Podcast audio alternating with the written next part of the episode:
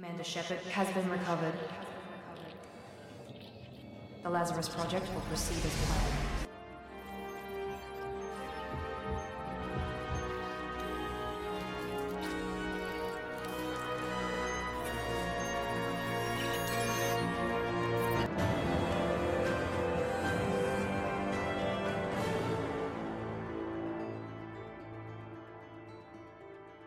Welcome to the Lazarus Project podcast. This is episode 15, Mass Effect podcast discussing its characters, lore, theory, and opinion. Podcast is recorded live in the Ploppy 54 Gaming Discord server. So come join us there where you can listen to the raw, unedited version, and all the details you need to know can be found in the show notes. Uh, my name is Tim, and joining me today is Kraig, Hello. and our very special guest is the content creator and podcaster N7 Kate. Hello, happy to be here. this episode, we're going to be talking about the state of BioWare that they posted, the future of BioWare games, Dragon Age and Mass Effect. And we're also going to have a, a quick chat with, uh, with Kate here and find out a little bit more about her in case you don't know about her, which you should really do because you're Mass Effect fans. Uh, so, uh, yeah, no news this time. We'll uh, we'll jump straight into it. Uh, so, welcome, Kate. Thank you so much for joining us. Thank you. Thank you for having me. And now, so you're, if you were to uh, explain who you are in a tweet, how would you do that? Oh my god. Uh a, a ridiculously geeky girl gamer um that's been gaming for a very long time, way back to the Commodore 64. An avid RPG fan and a Mass Effect nut. Um yeah, I love anything Mass Effect basically. Mass Effect is my my the the best game I've ever played. It is the game that the most formative game for me that sort of inspired me to become a content creator. Um and also to sort of fall in love with the medium that is video games. So yeah, I'm a huge Mass Effect and Bioware fan. Um, but I like a wide variety of games, but probably RPGs is is likely where my heart is for sure. Um, but I've been on YouTube now for Jesus, ten years. It's got to be ten years now, uh, making content on Mass Effect, Bioware, many other games too.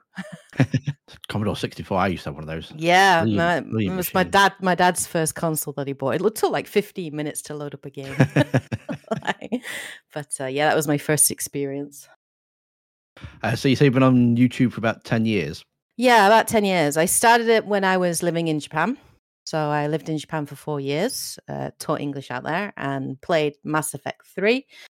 Uh, I got, yeah, like I first played Mass Effect when I was actually in Japan. Um, because like I wanted to, I had some friends that recommended it, and I, I was surrounded by Japanese. So I just wanted to like play something in English and, and kind of thing.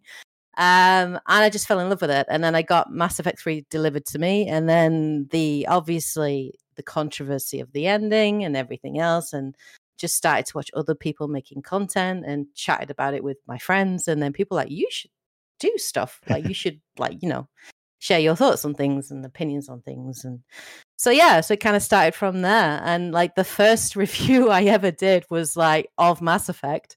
And it was the most like seriously raw, like like tiny little webcam, a, like a tiny little like hand microphone that was kind of like attached to me, like sat on a chair with like posters behind me of Mass Effect. It's really embarrassing. Like when you go back and watch like my first initial stuff, like I didn't know what I was doing back then, but I was just sort of chatting about it and talking about like why it was my favorite series and characters and story and that kind of thing. And then it just kind of kind of went from there. Fabulous.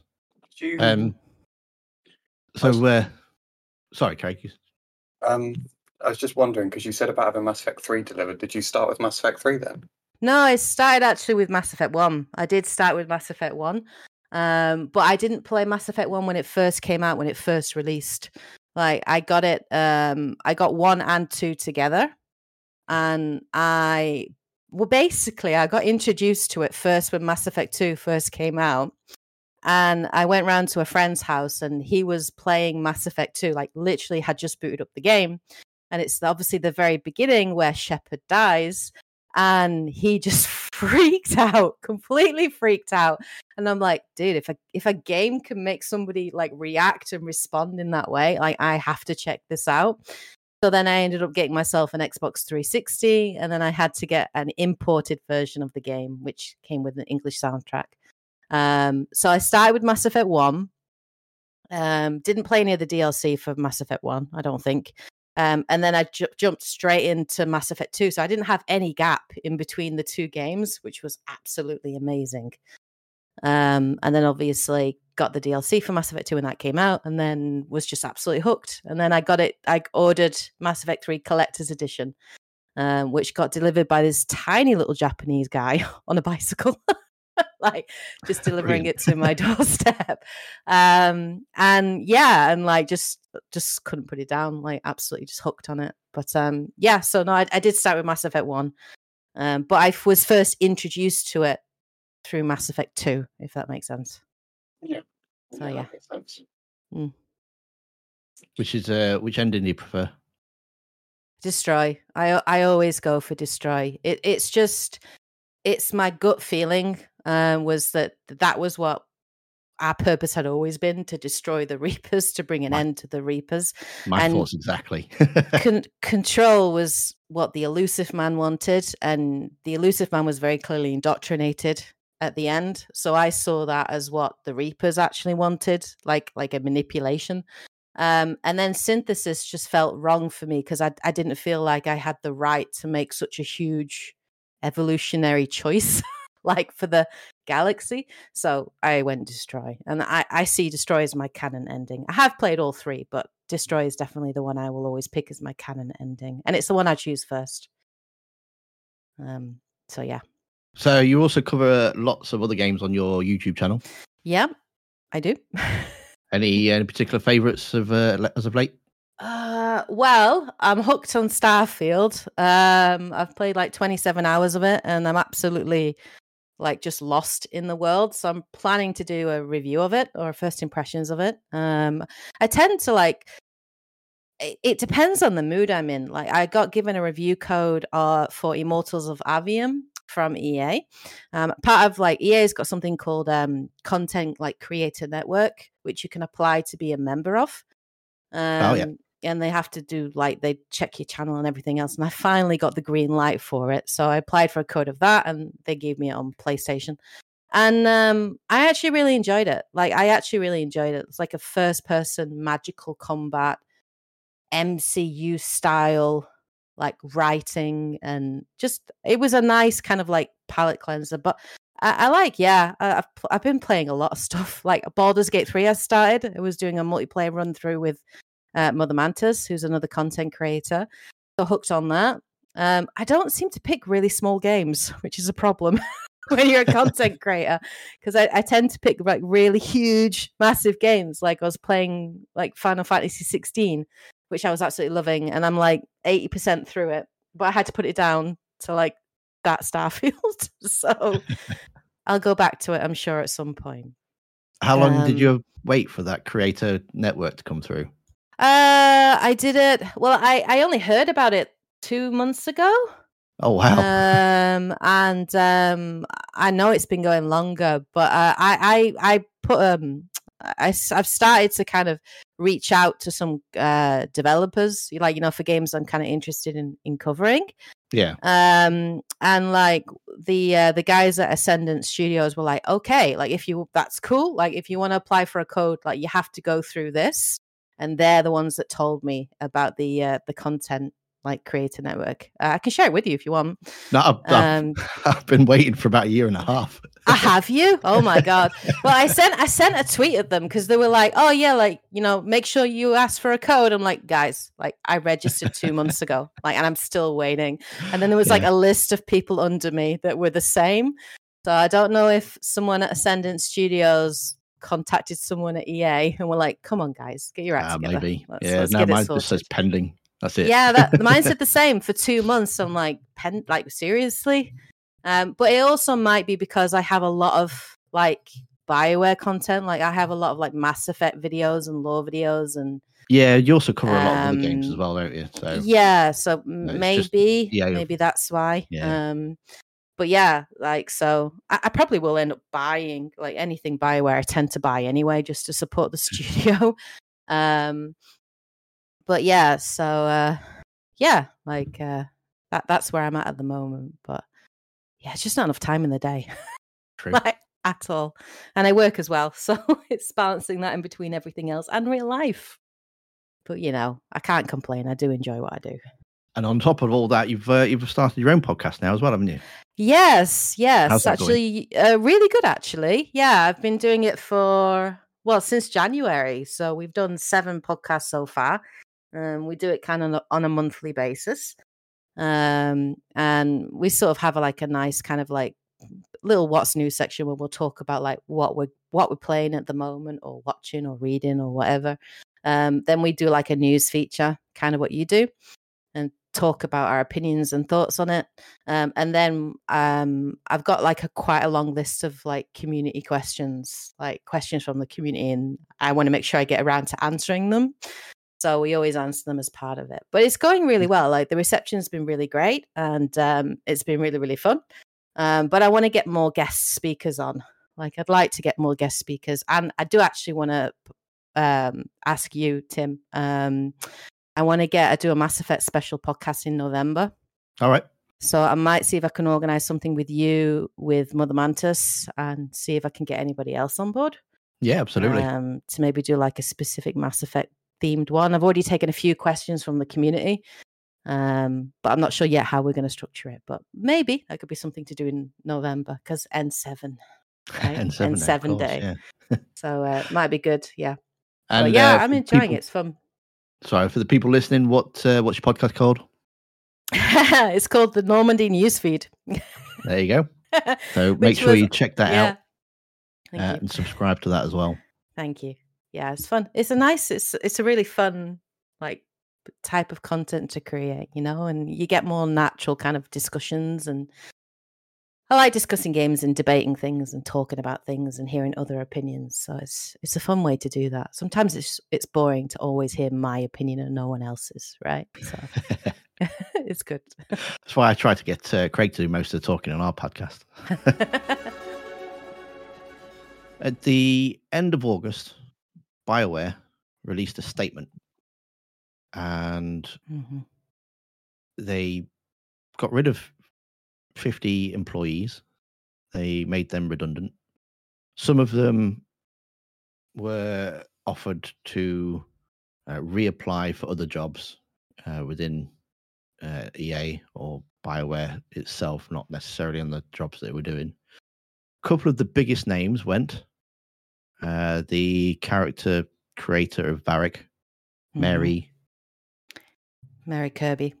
that's it, Mary Kirby, thank you. Uh, she went, and one of the Chris Chris Christophian, Lukas Kristjanson. that's the one.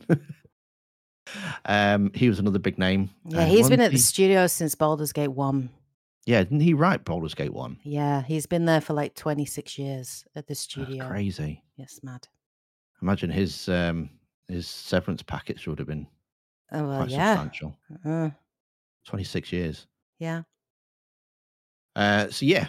Uh, then I also saw on I think it was Game Rant uh, website that Dragon Age is going to be delayed, hmm which you would have thought maybe they need fifty people more to get it out on time. You know. Mm. Um, but yeah, it, it, and so this is really what what are your um what are your opinions on what Bioware are doing? They're saying they're going to concentrate now just on Dragon Age and Mass Effect.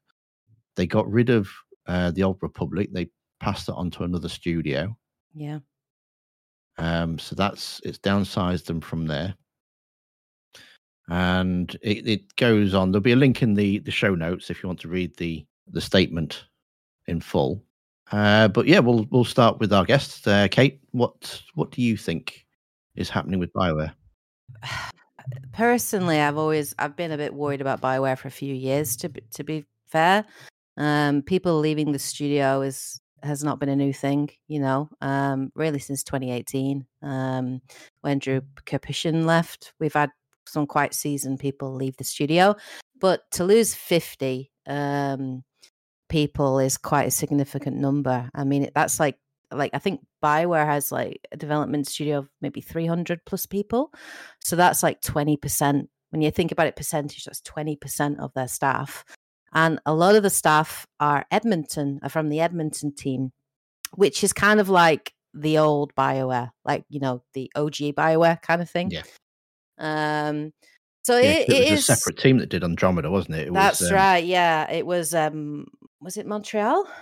Bioware Montreal, was it? Something like and that, then yeah. uh, they got they then got um, moved into EA Motive, I think, right after the the Yeah, the- failure that of Andromeda. They got like just Studio got merged. disbanded, didn't it? And It did. It merged into another studio. So I think I think Edmonton is the only actual Bioware team. I think at the moment. Um, but yeah, like reading the article, like it was just it's corporate. It's just corporate spiel. It's just full of, you know, kind of false nothings. You know what I mean? Like talking about we're doing this to like focus the team and you know and and um their commitment obviously to Dragon Age and obviously to the ma- next Mass Effect and that kind of thing, uh, and sort of trying to reassure people, I guess, that that these layoffs are are not going to have an impact on the quality of those games, but I don't see how they can't. Like losing 50 staff is very significant, but then it's even more significant and confusing when they're not just laying off staff, they're laying off veteran staff. This is staff that have experience. This is staff, and a lot of them are writers as well. Like Mary Kirby, obviously, has been there since 2006. She's worked on all three Dragon Age games. Well, you know, Dragon Age Origins, Dragon Age 2, and obviously Inquisition, and also on Dreadwolf. She's the creator of some of my favorite characters in Varric, who's just amazing, and Vivienne as well. Um, it's concerning, you know, uh, especially when, you know, obviously Bioware released. I, I don't think Mass Effect Andromeda was as bad as everybody made out. Right, it had an unfortunate launch for sure, and it had some bugs and it had some issues, but I don't think it was as bad as people made out. However, Anthem really was, and lacked that creative vision and and lacked that. It just didn't feel very Bioware, and my worry is as if they start to lose these veteran people, that they are going to lose that creative blood. They're going to lose that experience to steer the ship. And we we always say, you know, BioWare, but we forget that it's a team. Like the people that made Mass Effect and that made Dragon Age, they are a team of people. And every member of that team plays a crucial part in developing that game. Mm-hmm. And my heart absolutely breaks for the people that have worked there at the studio for so long. And I- don't, I don't know if it's just a cynical p- part of me, but I feel that this was more of a financial decision on EA because obviously these more veteran, experienced team members would have probably been on a higher salary. Oh yeah, Um, definitely. So I wonder, I, I- don't see how you would make a choice to lay off some of your best staff when you're right in the middle of the development of Dragon Age Dreadwolf and you should be upping the ante with that game to get that game out and then moving into the next Mass Effect. It, it just seems like such a confusing decision unless it is just purely motivated by like profit margins and money. That, that that's my view on it anyway. So I am worried. I'm not going to lie. I am concerned. Um, and I do really think a lot's riding on Dreadwolf. I really do. Um, yeah, I, I, I'm I'm hoping we get some kind of insight look into what the hell is going on in Bioware.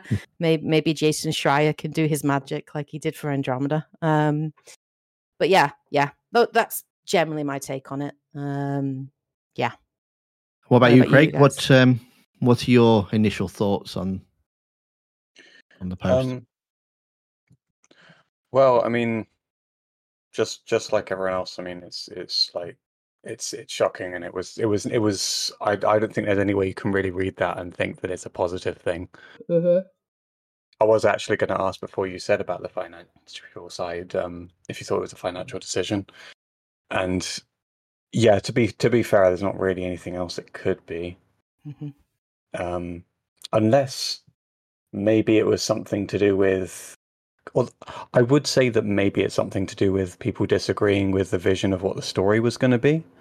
But a lot of the developers who were tweeting about it seemed quite surprised. So, Yeah. I yeah, I, I don't know if that would really be the case. I can only imagine it was it was a knock on effect from something. Because EA's the developer, isn't it? EA's the ones that give them the money. EA is to- the publisher, yeah, and, and this Yeah. is part of EA's overarching because I think I think um, Andrew Wilson, I don't know if it was March or beginning of the financial year, did already announce that EA were making I think six percent cutbacks and and uh, Yeah. redundancies and firings, six percent over their of their all overarching, um, and obviously that's filtered down to Bioware, you know, that are losing.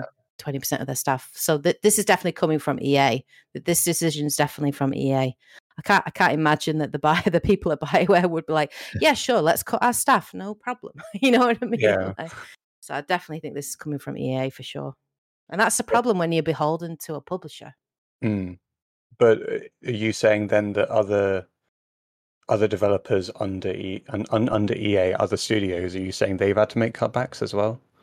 Yeah, I think there are other students that have ha- other studios that have had to make cutbacks, but I don't think to the extent that Bioware have had to.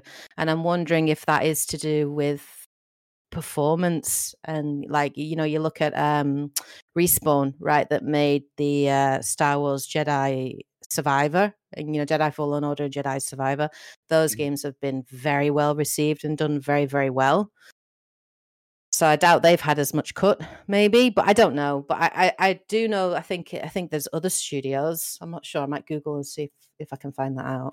But um, yeah, I think it was six percent. I think Andrew Wilson was saying. So they're, they're they're not just because it's got Bioware on the name that they're they're not one to. That's not going to save them if they want to. No. If EA want to close them, they're going to close them. Yep, yeah, that's it. I mean, it didn't. It didn't with the Dead Space. You Yeah. know, the the guys that made the original Dead Space. What were they called? I forget their name. That's Vis- really bad. Visceral. That's it, visceral. Oh god, that's shocking. Um, yeah, they got closed down, right? And um, no, yeah. Oh god, I just I, yeah, I'm so nervous because like you know, Bioware just. I've always loved that studio, but I've got to remember it's not just the studio; it's the people that make the game. Yeah. You know, it's not the name. You know. Um. I think it does kind of. I think the the studio's clearly been going down this route for a long time, though. mhm. Like it's it's it's, it's this isn't necessarily something that's just. I mean, obviously it's came out of nowhere, but I feel like they've kind of always been going in this direction. Well, not always, but since like, I want I don't want to say since Andromeda's release, but I feel like that was a stepping stone that eventually led to what where we are right now. Uh huh.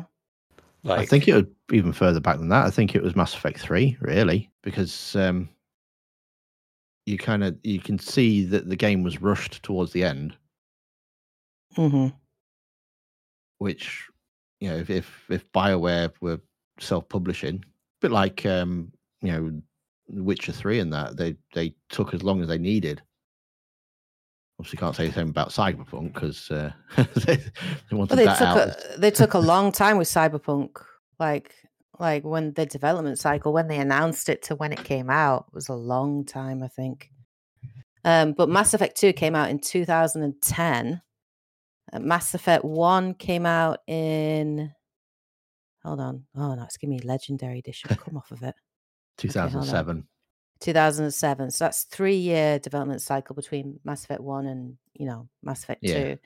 Mass Effect Um, Three and then Mass Effect 3 came out in 2012 Yeah. in March. So that's like two years, Yeah, you know? And it, it, Mass Effect 3 was a huge, huge endeavor. Like all the storylines that they had to pull together and all the choices that you made in one and two having culmination in three. Like, to, to produce the level of quality that they did produce in two years, I still think is absolutely incredible. And my Well, heart breaks that they weren't given longer and what could have happened, you know, had they been given longer. that I mean that Um, what they can do is absolutely fantastic. So if you think about um, Andromeda, Mhm. that game was actually only made in eighteen months.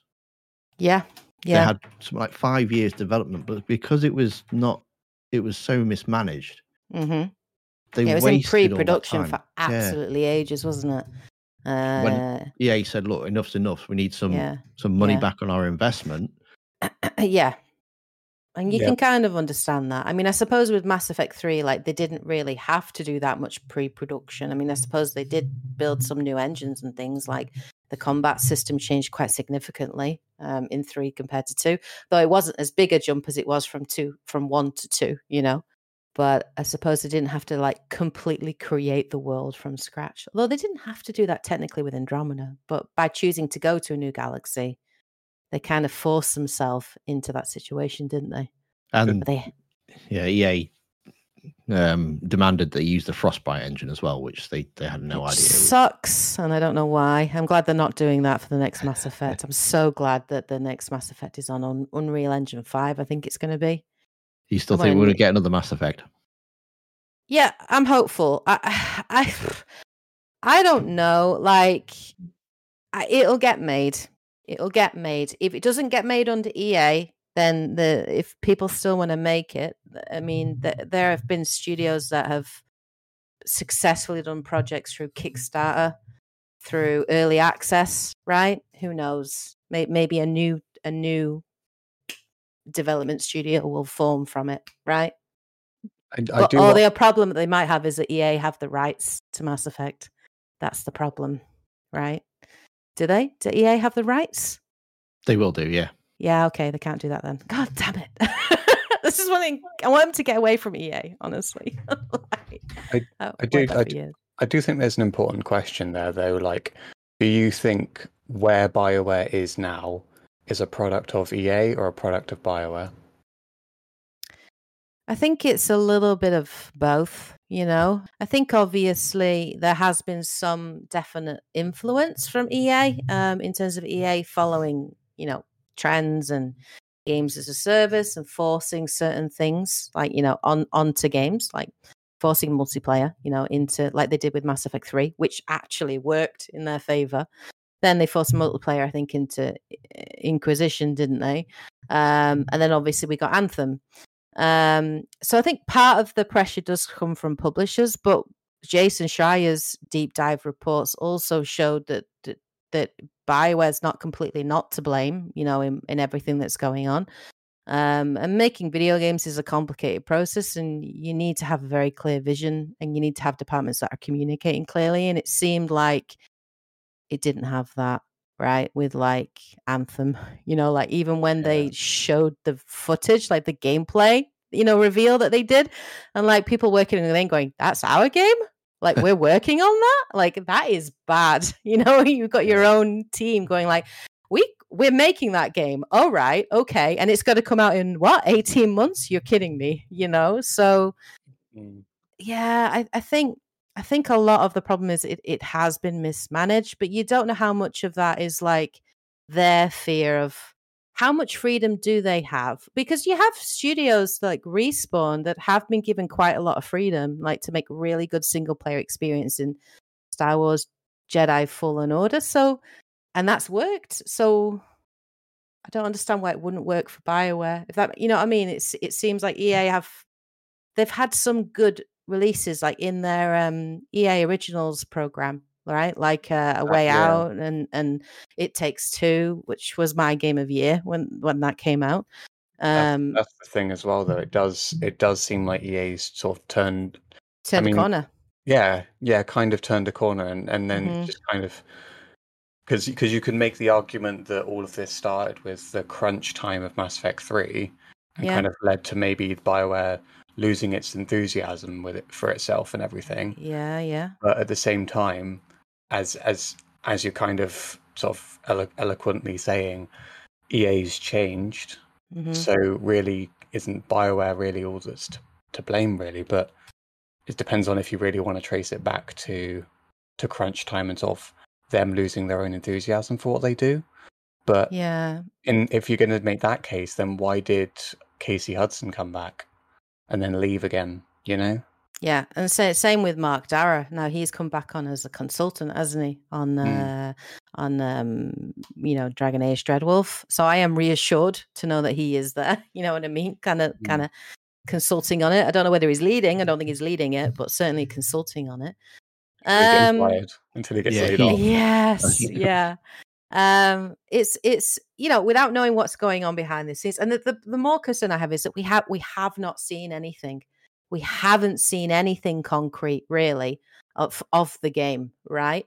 Um, and I am very much of a belief like don't overshare, like don't show too much. I think that's a mistake because video games are iterative and what you may show at one point may not actually end up in the game and you just you're going to leave yourself like vulnerable um to consumers and you know and sort of saying you're mis mismarketing or misselling the product. I think cyberpunk had that problem you know and and CD Projekt Red had that problem. They overshared but not showing anything is also very bad and it doesn't instill much confidence right? So i really do think that like bioware need I don't need anything on next Mass Effect because that is years and years and years away, right? Like they're just focusing on Dragon Age at the moment. But also this Dragon Age, like if, if it's a if if if it is to do with Solas, right? Mm. That's like is that like a direct sequel then to Inquisition? Because they've never really done that in Dragon Age. They've always been self-contained. They've always been in the world and in the lore, and there are some repeat characters that appear, but there's never been like a direct sequel like Mass Effect was. That's Very true. So I'm very curious as to what it is. Like, is it a sequel? Is it self contained? Like, we don't know anything. And obviously, we're assuming that the Dreadwolf is Solas, you know, because of Inquisition. And obviously, is it the Trespasser DLC, you know? They did Um, release that sort of information video where they talked about Solas. I, I think they've kind of made it clear that it They've confirmed it is so Yeah. yeah. And and we've seen him in the the the teaser trailers, haven't we? Yeah, yeah, Um, one I think I meant. Yeah, so so but I'm I'm fascinated by that because that's one of the things why I think Mass Effect is so special because it is a trilogy because it does tell a continuous story, right? yeah. I liked that about Mass Effect, so I was kind of excited at that prospect for Dragon Age Dreadwolf, but we definitely need to see something like, and I, I hope it it will be good. I mean, obviously they've changed approaching it a few times, right? So how Mm. long has it been in pre-production?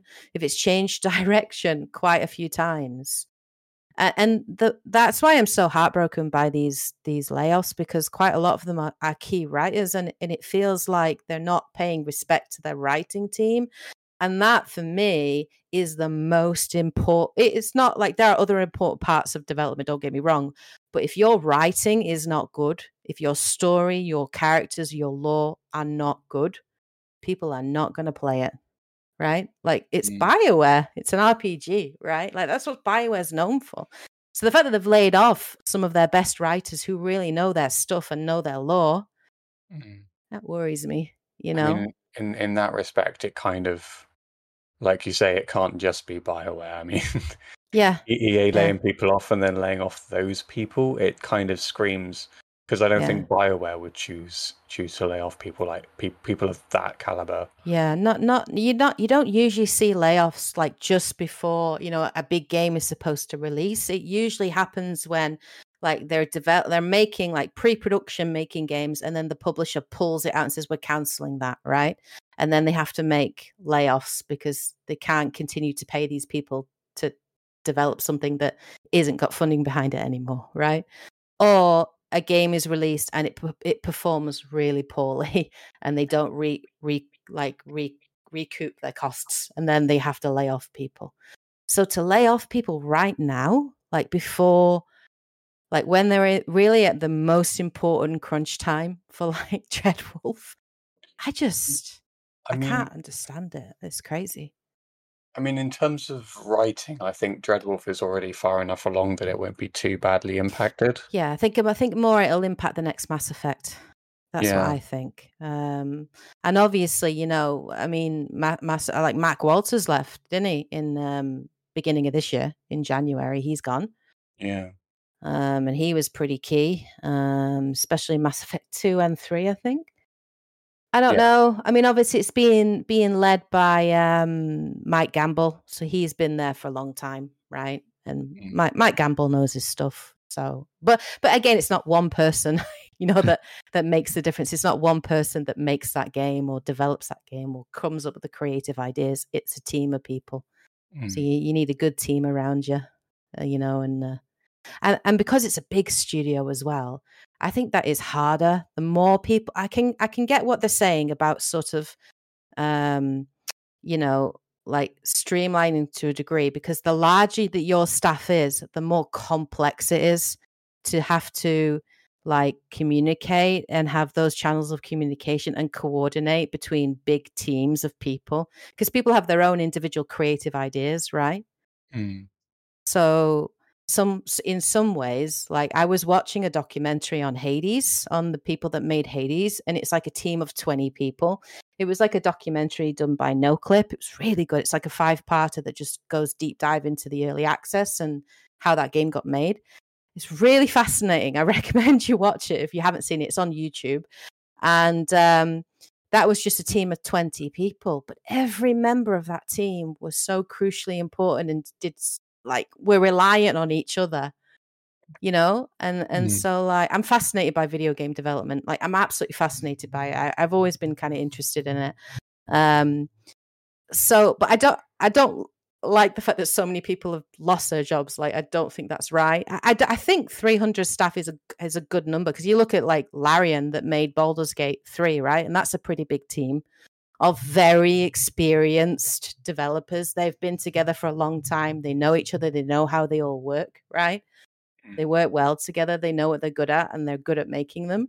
But then you have massive development studios like what ubisoft like employs and it's just too many people like and Yeah. therefore all their games are just generic because they're just not all of them but you know what i mean? They all have like this core kind of like everything feels samey for ubisoft for me because it's just too many too many hands too many people not enough direction not enough creative vision to differentiate for me That is a- That is a really interesting point, though. Like there are there are some there there is a big difference between like Larian Studios and Ubisoft. They're two very opposite sides of the spectrum in terms Yeah. of how you develop games.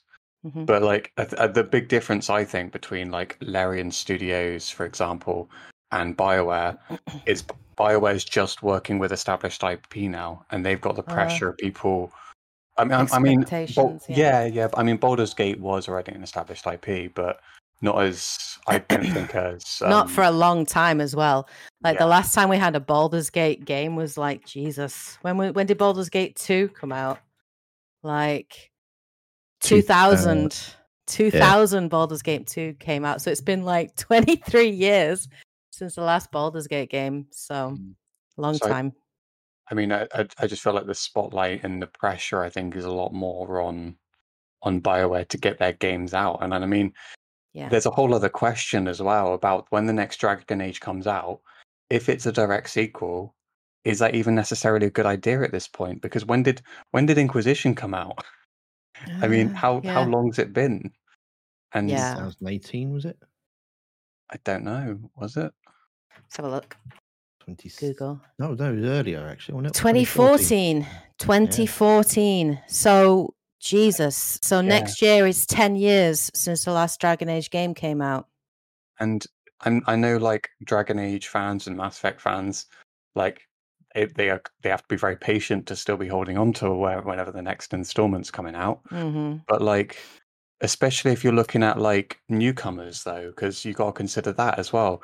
Like Dragon Age Inquisition worked brilliantly because, like you said, Kate, they're kind of self-contained stories. hmm This next one's connected to Inquisition, and any newcomers expected to have played a game that played came out it ten years ago. and and played the dlc because the dlc is pretty crucial when it comes to the dread wolf when it comes to Solas i think it's the trespasser I'm gonna, I'm Um, gonna press my mouth my mouth up to the mic when I say, Tim, you need to play Trespasser. You have to. It is really key for the law. I am gonna have to make a story so far video for Inquisition. I did one for Dragon Age 1 and Dragon Age 2. I'm gonna have to make one for Dragon Age Inquisition and the DLC. Um, mean, but To be fair, Yeah. Inquisition might it, it might follow the same suit as Inquisition, because if you if you didn't play Dragon Age two, you wouldn't know who Corypheus is, but they Mm-hmm. still explain it. But Corypheus does actually appear in Dragon Age two, so although Inquisition is not a direct sequel, it it has that thr through thread, doesn't it? Yeah. the It's, there's, They- there's there's not a complex history with Corypheus though. He was just a guy who turned up in, and you fought him, and he came back. You didn't really know too much about him, did you? Yeah, and and then it's also understanding the character relationships, right? Like, because Varric is going to be in the next one, hundred percent. I wouldn't be surprised if we see Cassandra, right? I wouldn't be sup- I wouldn't be surprised if we do have some returning characters, and they obviously have history, right, with Yeah. Solas and and I I, I need to Dreadwolf, I need to see my Inquisitor. I don't care if there's a new protagonist. I need to see my Inquisitor. maybe my- they'll. I was disappointed we never got to see our Grey Warden, like really in in Dragon Age Inquisition, but we got to see like uh um Hawke, didn't we? Which is really cool. Yeah. Um, I love that. Yeah. So I, I- yeah, that would be cool. But obviously, like, yeah, like, and then you've got to factor in console hardware, right? Because if you played it on PlayStation 4, I suppose, so would that save transfer across onto PS5? They would- Maybe. They would probably use the keep though, wouldn't they? Maybe use the keep, yeah, like they did. But I mean, like for your Yeah. character design, your character look, you know, if you wanted your character to look the same as Oh they God, 'cause, yeah, 'cause did, you know what I, I- mean? I don't want to do the same thing we did with Hawke. You know, we have to design them from scratch again. Yeah, yeah, yeah, That- yeah. That's. It's on. hard enough designing my character just for my character. Like I had to do it three times in Dragon Age Inquisition because I, I couldn't settle like at all. So like I played through the beginning prologue of Inquisition like three times before I actually settled on the on my Inquisitor. Ridiculous. It also ruined the surprise as well, didn't it? It's like Yeah. Yeah. Yeah. Yeah, they could have, True. Very true. Yeah. yeah. Yeah. Because you kind of knew it was going to be in it. Yeah, that's true. The way they- what they the way- really should have done is, is had them wearing a mask or something, and then gone Hawke, and then then giving you the option to recreate the Hawke. So when they take off the mask or something, it's your character that you've just designed, Maybe. rather than going into a menu, designing your Hawke, and then ten minutes later they appear in the story. It's like yeah, kind of well, the the way the way they revealed Hawke in that scene though, they kind of panned up from Hawke's feet, I think. So I was Mm. just kind of under the impression that they had planned to import it, but then later on realized how big of an undertaking it was, or something. hmm I'm really curious as well with the development because, because like you know, developers play games, right? And when you get key games that come out, right, and then they're like, "Oh God, we need to," it's going to be compared to this game or to that game, right? So you know that the next Dragon Age is going to unfairly get compared to Baldur's Gate three, and is never going to be able to live up to it. it is, I mean, that game was in early access for three years. You know, it's a fine, polished, fine tuned, you know, product and it is the product of three years of community feedback and community like communication right you can't Mhm. compete with that like that's impossible um but you know it's a fantasy rpg right it's gonna get compared and you know that the next mass effect is gonna get compared to starfield you, you there's, just there's also, I mean, do you we know know? how do we know how long it took to make Baldur's Gate though as well? um it was in early access all for three years and then before that i'm not sure Because if Bioware's had longer than Baldur's Gate three, then it's kind of fair to compare them. You know? Yeah, but also the way in which that game was developed, like, is is like early access is like it's such a different way of developing a game because in a way like the community are technically funding it right because they're they're paying for the game up front so larian didn't have to worry about where that money was coming from right from a publisher or owing to a publisher or or, or being accountable to a publisher. But then also they constantly iterated on it and constantly update it updated it and constantly took feedback from the community tweak characters tweaks game systems and things like that. Mm. Sometimes when you're developing a game in house, it, it and it's just because I've, I've done a lot of reading on development and things and insight on what you know developers are saying, but it's quite you become quite insular like to your game and and and sometimes you lose sight of things Um, so then when your game comes out and people are like, why didn't you put that in? Or why didn't you put that in? It's because you've become quite like, you know, you just focus on that game, you know, for the however many years you've been developing it, but you don't know how people are going to respond to it. Mm. But you do get that with early access. So I'm going to do a video. I'm so fascinated by early access. I'm actually going to do a video on the ethics of early access because I think it's really interesting, like um, direction, like for the industry. Um, so I want to do a video on it. But um, yeah, I don't know. It's tricky, but you know they're going to get compared, or or compared to The Witcher Three, right? Like like you know.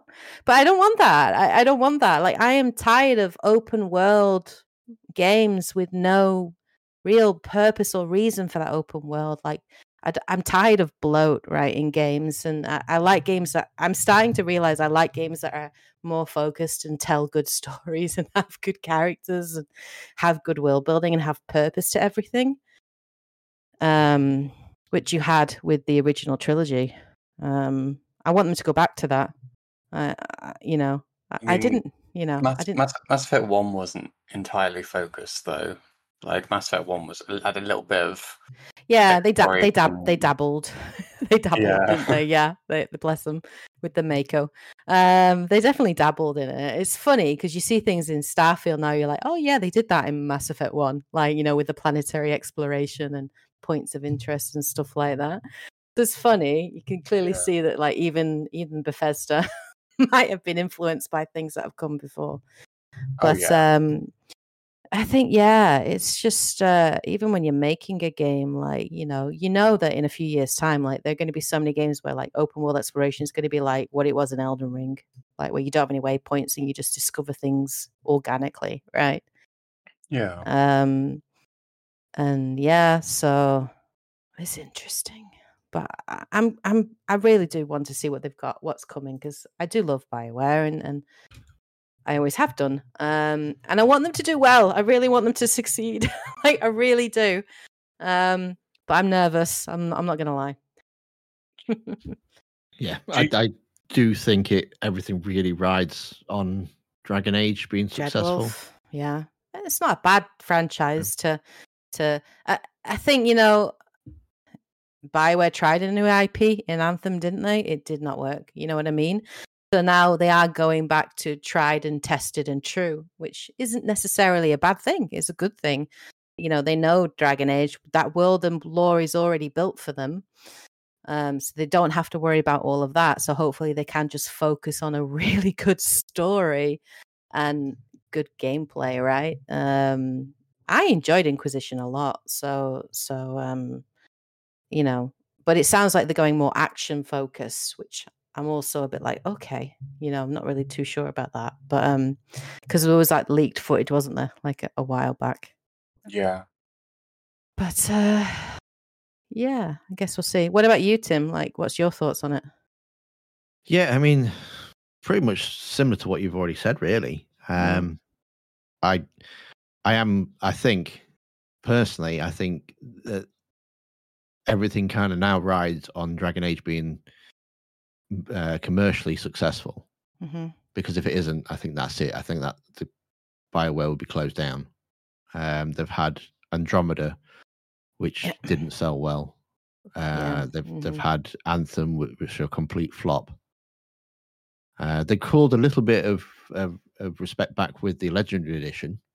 Uh, that Yeah, went better than yeah. expected, Yeah, yeah. but it's it's not a new game. It's, No, yeah. it's um, It's just more just polished. of- yeah, Yeah.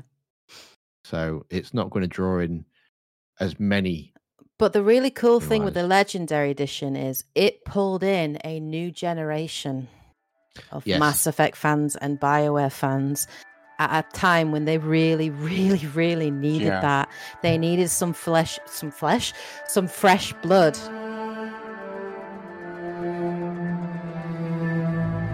Uh, hello, everyone. I'm Mac Walters, and you're listening to the Lazarus Project podcast.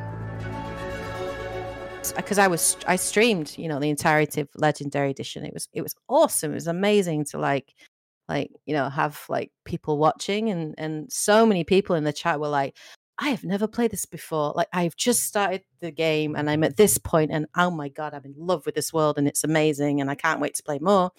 And I was half of me was jealous because I'm like the ability to experience the trilogy for the first time again, that must be so special, right? To have never played it and get to experience it for the first time. But also, I was so excited and I was so happy for those people.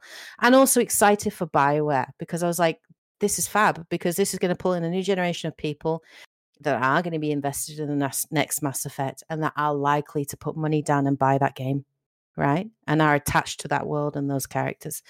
I almost feel that EA should have done the same with Dragon Age like remastered it, re-released the trilogy, like the first, well, maybe not the first three, but maybe one and two at least, or put it together as a package, right? Yeah. Like polished and refined to to to because it's been a long time, like we said, nearly ten years since Dragon Age Inquisition.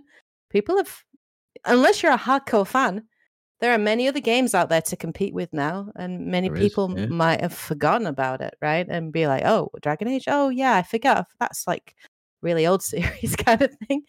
Um, so many new new gamers and new generation of gamers may well never have played Dragon Age Origins, which is the, the Dragon best Age one. Legendary Edition would be would go down really well. I think so. Um, and I just think that might be the boost of interest that they need, possibly, or some funding yeah, behind I, them. You know, I, I do think if you're gonna because I I feel like Dragon Age Origins is one of those ones that looks so dated, and it kind of oh, so good though. Have you, have you played Origins, Kraig? Oh yeah, yeah, I oh, have. nice. I'm I'm I'm just I'm just saying that. Yeah. I, I don't I don't mind the graphics myself, but I'm just saying if you compare it to that whole fiasco with the with the GTA um, remastered trilogy. Mm-hmm. And and and just yeah. how disastrous that was. I yeah. feel like Origins is one of those games that if you remaster it, it'll, it'll just will either look funky or it won't be worth like the price of whatever it will be. Yeah. So I think they should just go all out and remake it if they're going to touch it. Huh. Right. Well, you know, it's not like EA haven't funded remakes. They did the Dead Space this year, didn't they? Which did very well. Yeah, because I, I, even though Origins release I think was quite close to Mass Effect One, Mass Effect One doesn't seem to look dated as dated. Yeah, Mm.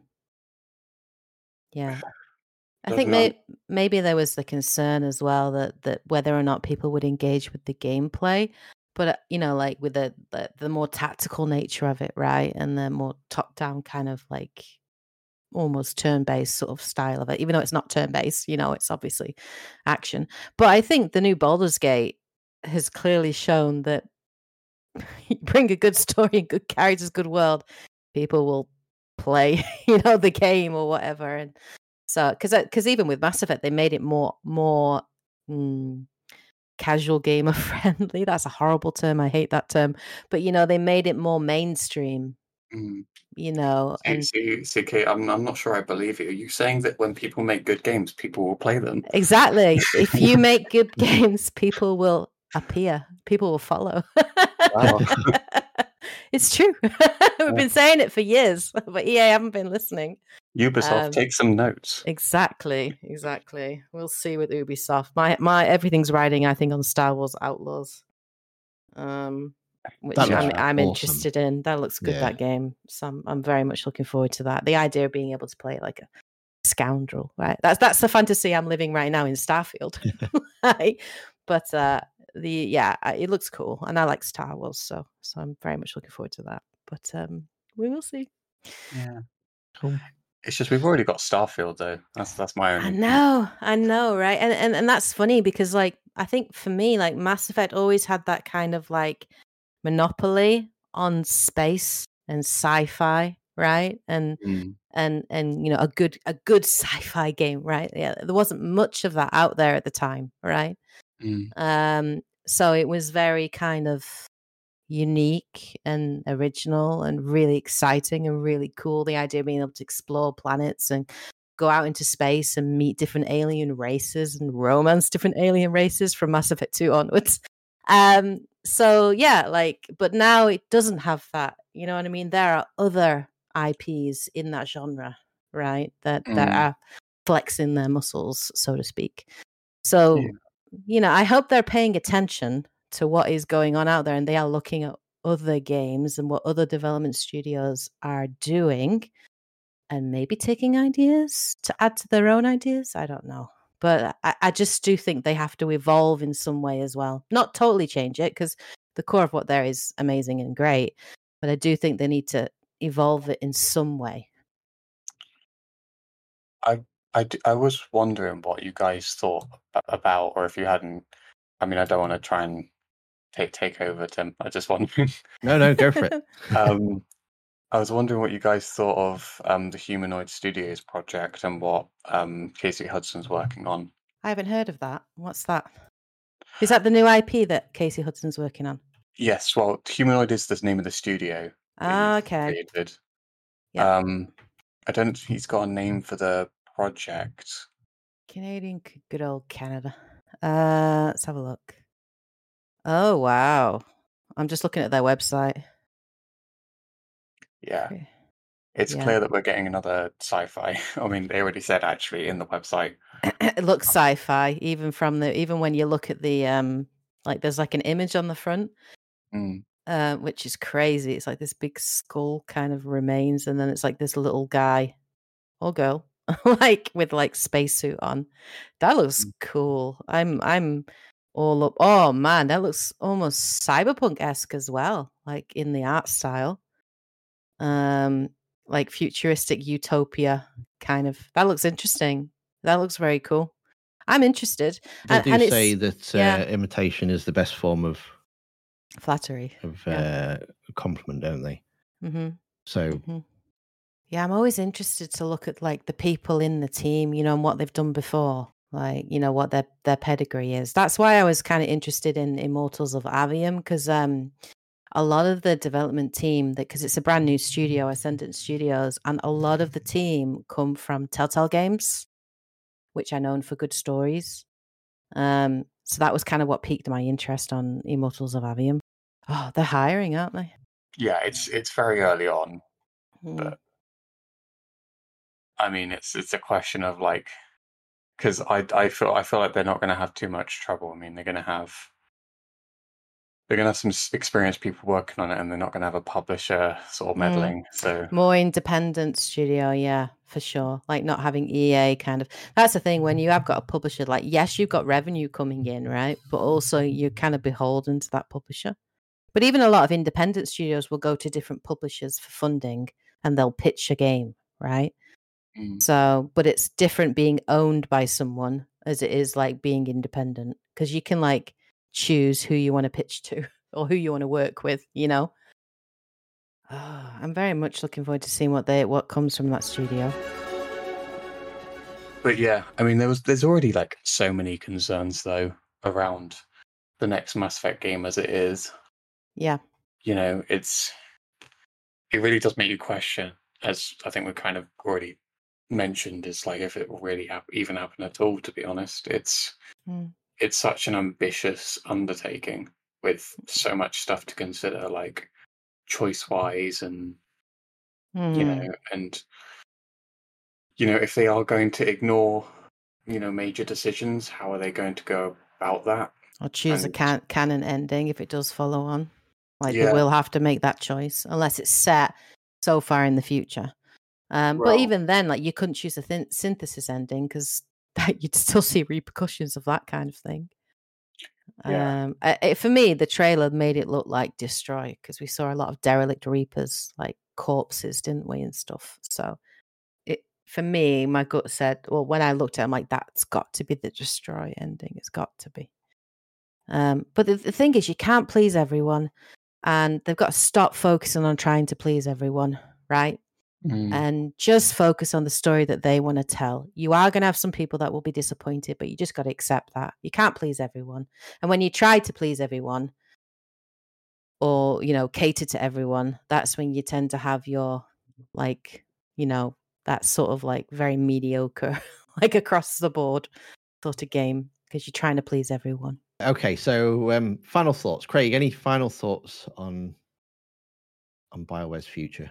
I'm going to say something that's kind of hopeful because we've kind of been we've Yep. been saying a lot of negative stuff, and I, I, which is understandable given the situation. But I think I think the future has to be has to be bright for it because you look at how far along Dragon Age is. I think Dragon Age is a sure deal in how well it's going to do Mm-hmm. because I mean everyone's all up with the fantasy hype at the moment with Baldur's Gate three. Yeah. So I think that's going to do well, and I think Bioware will come back from it.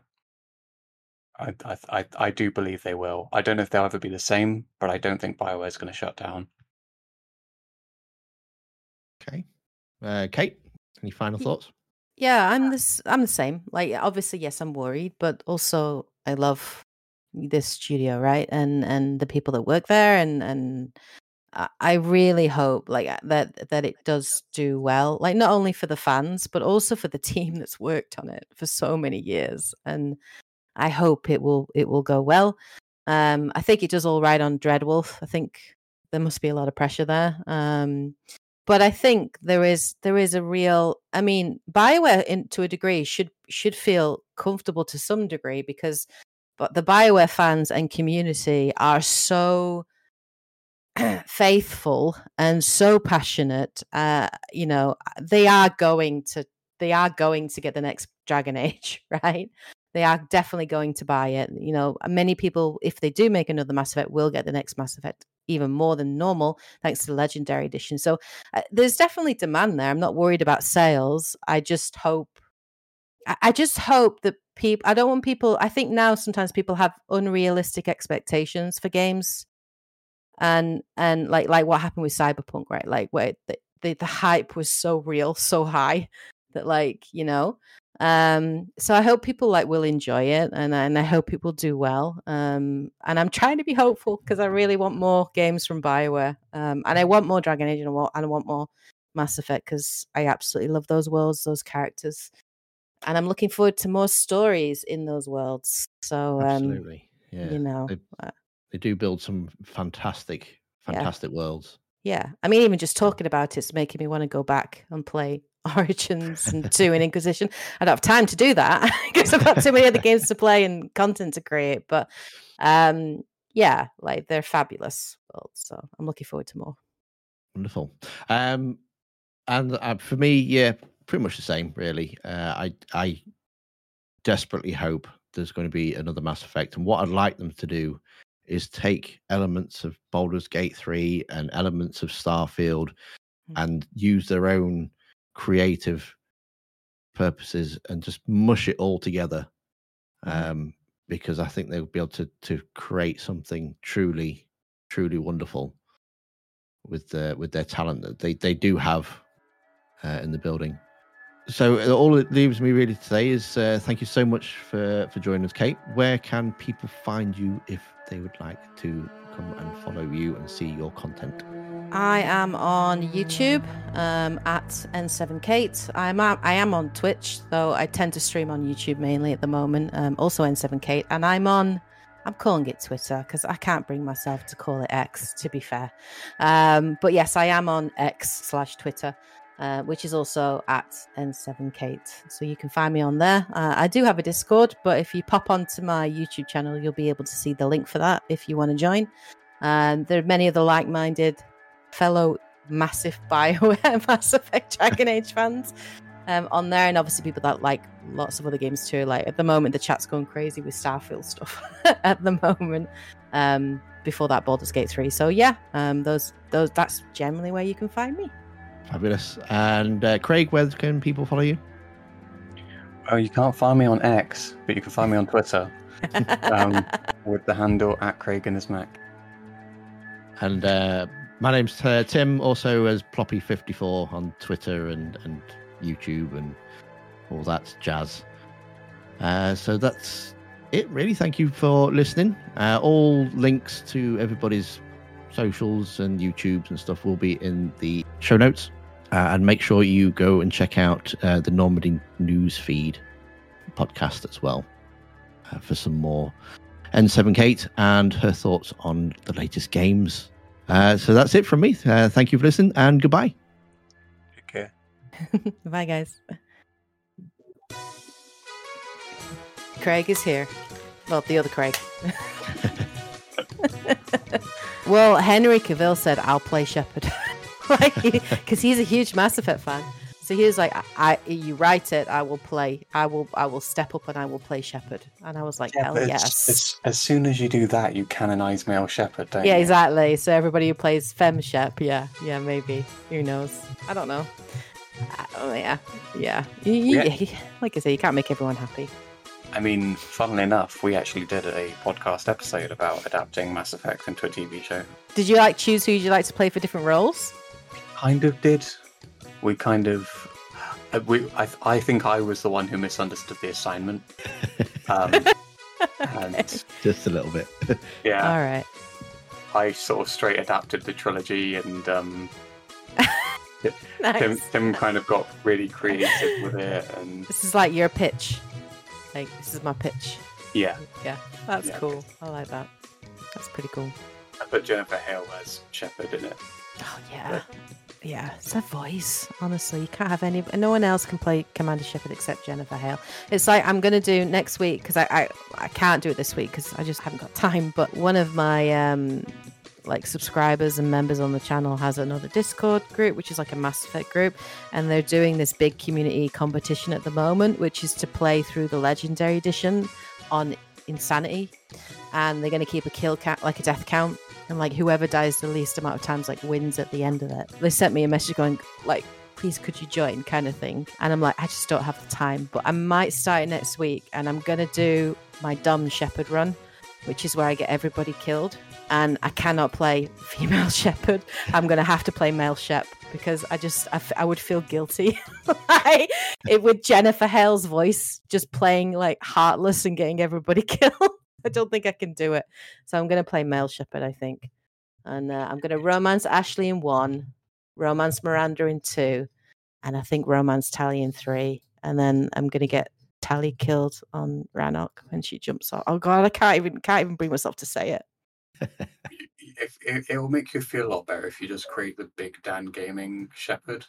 It- Just the just the pink suit and the big goggles. Yeah, Mm. yeah. Yes, to create this the dumbest looking. Maybe I'll just make him look really good looking. So like he's super attractive, but he's not got much like you know. It's not He's very just- smart. Exactly, all, exactly. All looks and no brains.